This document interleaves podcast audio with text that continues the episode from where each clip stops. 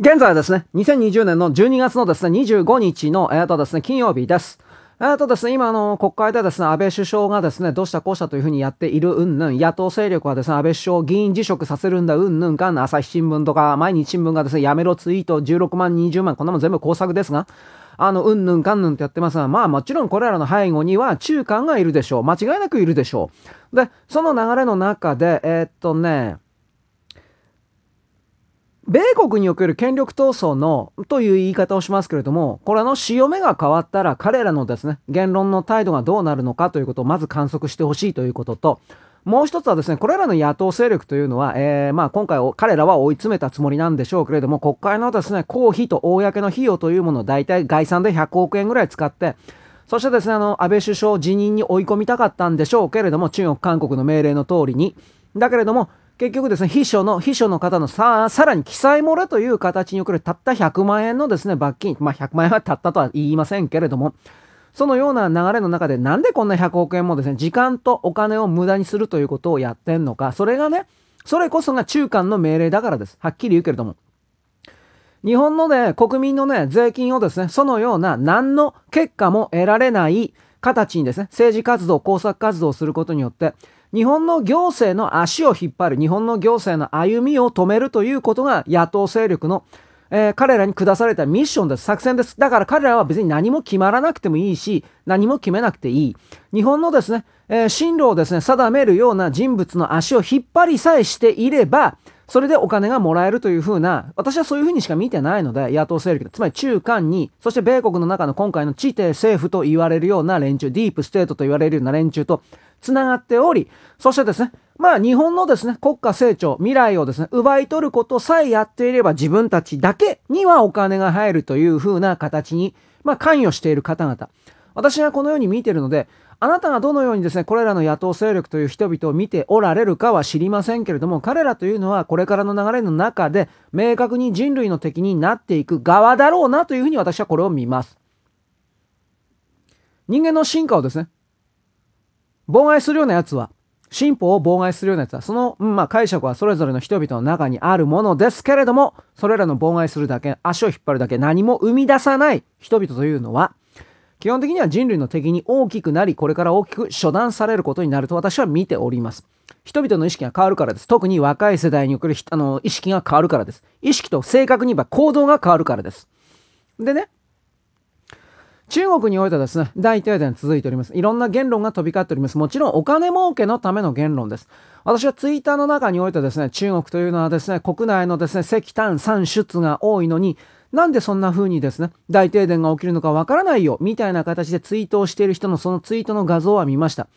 ただ、その彼のですね、持ってきた画像というものがまずどこが発表しているものかということにおける注釈がないんですよ。彼がですね、えいわゆる中国共産党の発表しているような指標統計からにおけるグラフを採用してるんだったら、まず彼の負けというよりも話にならないなと、基本的には思います。それは基本嘘だからです。だから、それは輸出、産出国というよりも輸出国のまず統計を見なくてはいけません。この場合においては豪州におけるその数字です。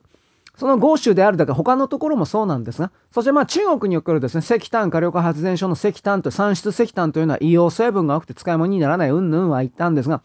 私、昨日、おとといの時点で、12月の頭の時点で6日、8日、13日だったかな。巨大な、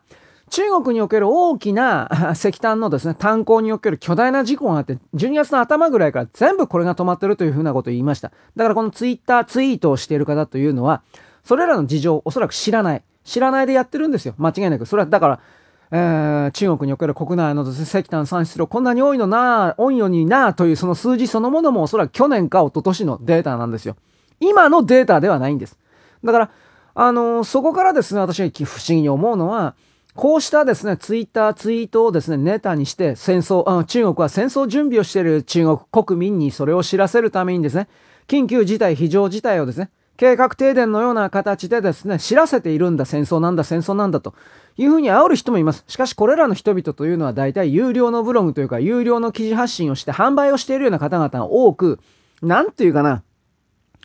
誰だって自分に都合のいいような辞書を捉えて、それをですね、ネタに文章を作り加工し、それを発信することによってお金を得るということ、私はそれを否定をするわけではないのですが、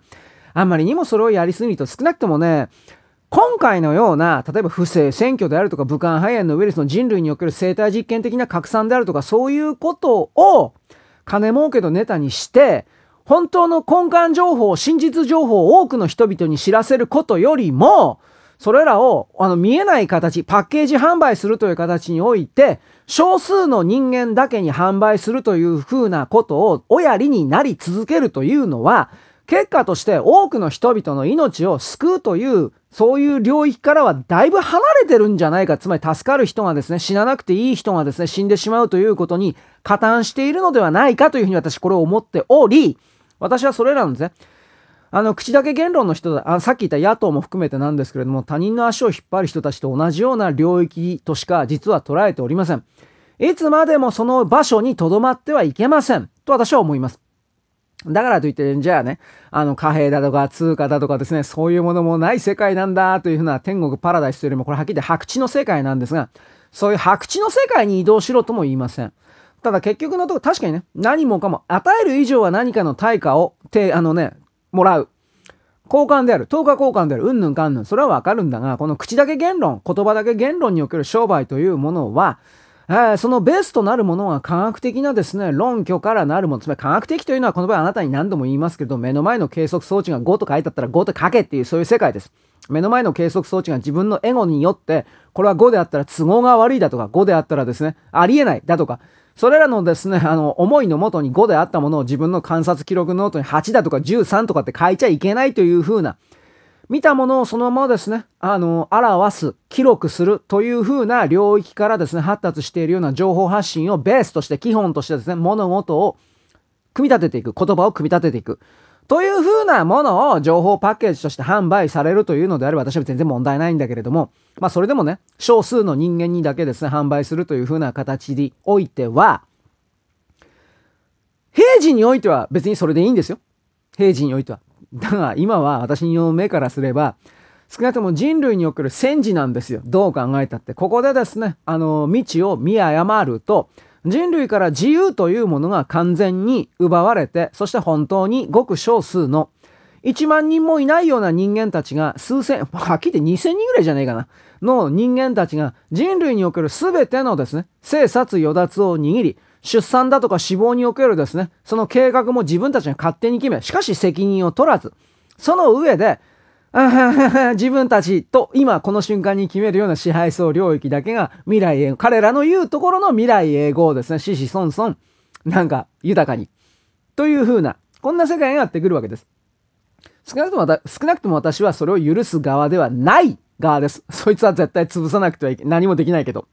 でも何もできないけれども多くの人々に少なくともこれは知らせるべきではないかなという立場にはいます。そしてですね、あのー全然関係ないですが、中国における大停電のことで、5つの計、5フェア、ヘアと言われる、5毛と言われる人たちの活動が減り、それに連動してというわけではないのですが、あなたが例えば Yahoo のですね、メールアドレスを持って、私も持ってますよ。Gmail も持ってるけど、持っていると、あのー、まあ、マイクロソフトもね、あるんですけど、あんま使ってないんですけど、そういう、何を言いたいかというと、これらのメールのね、迷惑メールが、12月の3日ぐらいからまあ正確には大きく減少化したのは13日ぐらいからだそうですが、徹底的に減少、あ出てきたのは18日からなんですけれども、今25日でしょ。18日ぐらいからという言い方を決めますけれども、迷惑メールが全く来てない。全く来てない。びっくりした。いや、確かにそれは Yahoo なんかにおいても迷惑フィルターとかなんかいろいろあるんでしょうけれども、そういうものをそういうものがあっても、それでも10件だとかね、来る時には来ていたのに、全く来てない。ああ、だから俺は中国とその眷属のですね、関係者が中国大陸から送っていたものなんだな、ということがよく分かったわけなんですが、あともう一つですね、YouTube であるとか、まあ、あとこのラジオトークのですね、あの、視聴者数であるとかの、このカウント私実はじっと見てて、総数をですね、まあ電卓でまだ叩いてないんですけど、そんなバカバカしいこともまだやってないですが、やったら多分わかるでしょう。あの定点観測で例えば8時から9時において何人の、うん、ライブというかトーカーと言われる人たちがいてそれがですね何分喋るのは結構なんですが何人の人間が視聴者として出てくるのかということを電卓で叩く。そしてですねもっと言えばね何時何曜日のというか正確に言えば一月のうちの何日と何曜日と何時から何時に特定のキャラクターが出ているのか、うん、なんかトークとかとやらをやっているのかを、追跡調査で調べるとね、きっと何かわかるんですよ。その人の生活パターンは当然わかるんですけれども、それ以外に特定の時間にですね、アクセスというか、視聴者数が増えるという風な形であった場合においては、まずはっきりそれ海外だと思います。時差のことを言ってます、私は。時差のことを言ってます。でね、うん、まあ、このラジオトークにしてもですね、あれ？おかしいな、人減ってんなる。でも昨日はなんかね、110人とか120人みたいにした3人か4人夜中にいたそうですが、私、ちらりとそこだけは見たんですけれども、そういうのも電卓して統計取るとですね、おそらくなんか素人でもわかると思いますよ。うん、ああ、例えばその時間にね、停電があっただとか、その時間が計画停電してるだとか、時差がどうだとか、まあ、ラジオトークうんぬんっていうのは別にそのね、IP、アドレス的な情報までをですね、すべての人々に開示しているわけではないですが、主催者、運営者と言われる人たちは全部わかってるでしょう。まあ別にそれは、SNS におけるですね、こういうあのー、ライブ配信うんぬんのすべての、これはどういう言い方かな、プラットフォームでいいんですか？これはですね、全部そういう傾向にあるでしょう。うん、日本人がですね、あれらを支えてるなんていうこと、あれらの数字を支えてるなんていうこと、私は全く信じてません。もちろんそれは YouTube におけるですね、フォロワー数何万人だとか、あれも、だその何万人とかってあったところで、それは YouTube と言われるその会社そのものが、100人のものを1万って表示したらそれ1万になるだけであって、あれらの数字をですね、何の根拠もなく信じてる人たちっていけ、脳みそがどんだけお花畑なのかなということを私の中にいつも言ってますけどね、こういうことは。でね、はい、だいぶこの中国のこと言いました。炭鉱事故におけるですね、えー、少しだけ戻りますが、この炭鉱事故のですね、これも大きな計画的であったのではないかという疑い、それはですね、えっとね、どこだったかな？3箇所ぐらいの、まあ3箇所のという地域は3箇所なんですが、えー、炭鉱そのものはもっと多いんですよ。あの採掘場所は。で、それらのですね、採掘場所はと言われるところっていうのは、えっとね、これはまあ、ざっくりと言いますけど、江沢民さんの鉱山なんですよ。江沢民さんの鉱山。極端な言い方をしますけど。で、今回オーストラリアの石炭止めたでしょ？ももちろん、あの、オーストラリアさんのですね、エネルギー企業との取引における、これも江沢民さんの勢力なんですが、オーストラリアさんとの付き合いを止めてしまうということは、江沢民勢力にお金がガラッともうドッカンと入らなくなるということです。で、なおかつ、その習近平さんたちは、まあ全然今、あの、工事が進んでおりませんけれども、モンゴルから直接ですね、石炭を取るための線路、鉄道を作って、えー、なんかそれを運び込んで、オーストラリア産、豪州産をですね、全部排除しようという切り替えのその途中で武漢肺炎、まあ自分でばらまいちゃってこんな風になってるわけなんですけれども、それをですね、豪州産切られた、で、でも一応、さらに江沢民さんの手持ちのという言い方をしますけど、鉱山もある。多分それは江沢民さんの手持ちだからその硫黄の産出分が多くてもおそらく使えるんでしょう。使っていたんでしょう。石炭の火力発電所で。これ止めたらどうなるのか。それはダウンするでしょ。だからこれらの炭鉱事故も江沢民さんたちがその習近平さんたちをあの追い込むために中国全土大停電にすれば習近平さんの立場ってますます弱くなるでしょ？何やってんだってことになるでしょ？そういうことを含めて江沢民さんの側がこうた、あの、単語事故仕掛けたんじゃないかというふうな見方、情報、これは実は本当に流れております。2日ぐらい前から。私、2日前にはそんな視点はなかった、さすがに。なんだけど、あの、確かにね、中国の中で熾烈なとてつもない権力闘争が起きてるということは、これはわかるんですよ。それは昨日ぐらいの、昨日の深夜ぐらいからいきなり出たんですけれども、これ表のメディア出てますか？私確認取ってませんけれが、まあ、が、あの、アリババあるでしょ？ジャック・マーの。アリババのジャック・マーっていうのはアンチ習近平の人です。あの、習近平さんのマクロ経済に関して、マクロ経済運営に関して、あれはダメだ、どうしようもねえよ、みたいなことをやっていたような人です。えー、中国に来る在新レポートですか？ああいうところにもですね、まあ談話というか記事というかそういうものを出して、でもどっちにしろ習近平さんのやり方間違ってる的なことを言っていたような人です。ところが、昨日でいい、昨日か一昨日かなまあ昨日でよかったと思うんですが、習近平さんが自分のところの検察司法を使って、あの、アリババにね、独禁法違反の、中国で独禁法違反って言われて全然なんか説得力ねえなといろいろ思うけど、独禁法違反で入ってですね。で、昨日の時点でアリババの株式が、えー、14%も大暴落してももう垂直落下しております。まだ下がるんじゃねえかと言われてるけど、僕株式やんないんであんまりそこ見てないです。で、まあこれは当然ですね、習近平さんたちが前もってですね、売り、売りとかやってたでしょうね。あの、まあ、私、下げから入るオペレーションという風な形で必ず暴落するということが分かっていたら、大儲けするような売り方改革、あ、もうこの場合は売り方ですか、があるんだという風なことを何度も言ってますが、習近平さんたちはそれも含めて、アリババの性的、政治的的のジャック・マーの、あの、これをですね、まあ、ぶっ潰しに来た。これ権力闘争ですよね。どう考えたって。だから、そこから考えた時に、じゃあこのアリババ持ってたあの柔らか銀行の孫なんとかさん大丈夫かなとか、なんかようわからんのだけどね。なんか2006年の時点のお値段で順番に少しずつ売却するような計画を契約を結んでいたとかいう風な情報もちらりと経済関係のサイトにはあったんですが、これまだ深く調べてないし、まあまあどうなんですかね。まあ仮にそれができたところで孫、孫なんとかさんが生き残れるとは俺は思わんけどなとかいろんなこと思うけど。ちなみに全然関係ないんですが、あの、ソフトバンクの値下げのことあるでしょ？あの、NTT が、アハ、アハモ？アハモでしたっけ？20ギガで2980円。そしたら、それに追随するようにソフトバンクが莫大に下げたと。具体的には調べてないんですけど、まあ NTT に準拠したような値下げなんだろうけど、最初からなんでそれやらないんですか？はっきり言えば。結局これっていうのは、菅首相がね、なんかの談話で言ってたんですけれども、日本の携帯電話の下げを、値下げを妨害してるのは全部ソフトバンクだっていうふうなことをまあソフトバンクと名指ししてないけど、まあソフトバンクで、まあこれ記者が書いていたあれだったけどね。で、なんでかって言ってソフトバンクが自分で勝手にこれは業界一安いんですというふうに一方的に宣言して安いからこれ以上下げる必要はないという雰囲気づくりというか、業界づくりというか、業界のですね、その携帯電話の連中もですね、値段高い方が自分たち儲かるから、だって経常利益の20%以上が利益なんでしょ？経常売上の20%が。そんな膨大な雨、莫大な雨、泥棒みたいな商売どこにあるよと、僕は思うんですけれども。まあその20%の利益をお前50半分にしてもいいよね、普通に。だから私、アハもね、あれでも高いと思ってるんですよ。正直言うけど。20ギガで日給パーとかって言ったけど、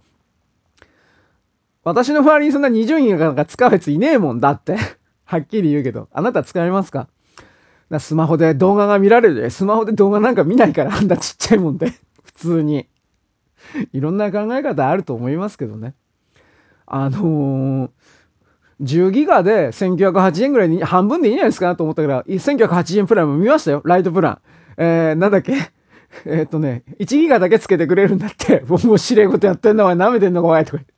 なんで1ギガしかつけてくれねえの？とか。私はだからその、ライトプラン狙ってたんですけど、1980円でたった1ギガか3ギガぐらいに、せめて3ギガぐらいにしてくれよと思ったんですが、1ギガかじゃあやめようかなと いろんなことを考えております。まあ、どちらにしてもですね、4月以降、これ携帯に関してはまだ下がるでしょう。いわゆる安売り N、NVVOA だってもう、あの、なんとか第三者のね、あの、安売り、安売り SIM カードの会社はまだ下げざるを得ないだろうから、うん、私はあんま通信速度とか動画とか見たいんでどうでもいいんで、うん、そっちの方狙うしかないかなと。本当にどうでもいい話でした。で、あの、中国におけるですね、この大規模停電などの流れにおいて、私はこの間も言いましたが、これロシアの動きとロシアからその依存していた分がかなり大きいので、電気とね、天然ガスとね、天然ガス止められてるという部分もですね、なんか表の報道出ないですよね。ロシア人たちがツイートとかやってんのに、なんでロシア人そんなのわざわざ出してんの？エネルギー関係者なんだろうか？あれわざわざ嘘なのかな？わ、わかんないけど。あなたロシア人のね、ツイートなんかもね、見ないでしょう。俺もたまにしか見ないんですよ。あの、あの変な切り、あの文字。あれよ、な、ねえメモ帳にコピペするとね、なんか、あれ、あれ、でかいんですよ。全然関係ないけど。置いといて。だから、ロシア人がおそらく中国に対して心に含むものが今回はだいぶあるので、そしてバイデンに対しても含むもの、含むものがだいぶあるので、バイデンさんは今の段階で全ての原因はロシアだというふうなことを言っております。プーチンさんは愛国派なので、そしてバイデンのことはっきり軽蔑しているので、いろんな意味で。売国度であるとか、あと特殊部、これはオバマに対しても軽蔑のところはあるでしょうけれども、特殊部隊であるとか、愛国の兵士たちをですね、見捨てるようなことを次々とこれ、オバマとバイデンはやったんで、ヒラリーもそうですが、彼ら彼女たちに対しては、まあ、軽蔑の念を抱いているであろうみたいな。これはまあ、ヨーロッパなんかのですね、えー、ルモンドではないな。なんかまあ、高級系の雑誌がですね、揶揄するような記事で言ってました。なフランクフルトアルゲーマイネ。これあるの？これ今でも知らないけど。まあ、そういう風な形でな、ちらりと最後に言っておきますけれども、オバマであるとか、クリントンであるとか、主要なキャラクターたちがよく今の段階で出ている動画っていうのは、なぜか知らないけど、本棚を目の前、本棚が背景にあって、その本棚の前に彼女、彼ら彼女たちが立ってなんだかもう、もうなんか喋ってると。動画だと。この本棚を背景にしてる人たちはもうみんなあの、軍の収容所に捕まってる人だという説が流れております。まあ、いずれわかるでしょう。身柄拘束されてるという、もうそういうことですね。だから、どちらにしろですね、バー司法長官がお辞めになって、今日からですね、銃殺刑が解禁になって、おそらく銃殺刑が行われているんだろうけど、ガス、ガス、ガス室刑も。しかし、それらの本当情報というのは軍の情報ですから、まあ、年内は出ないんじゃないかな。まあいいです。2本目に関しては選挙に関して、まあどこまであんまり動いてないんだけどな。ということを含めてですね、まあ1本目の今回のオチとします。よろしく。ごきげんよう。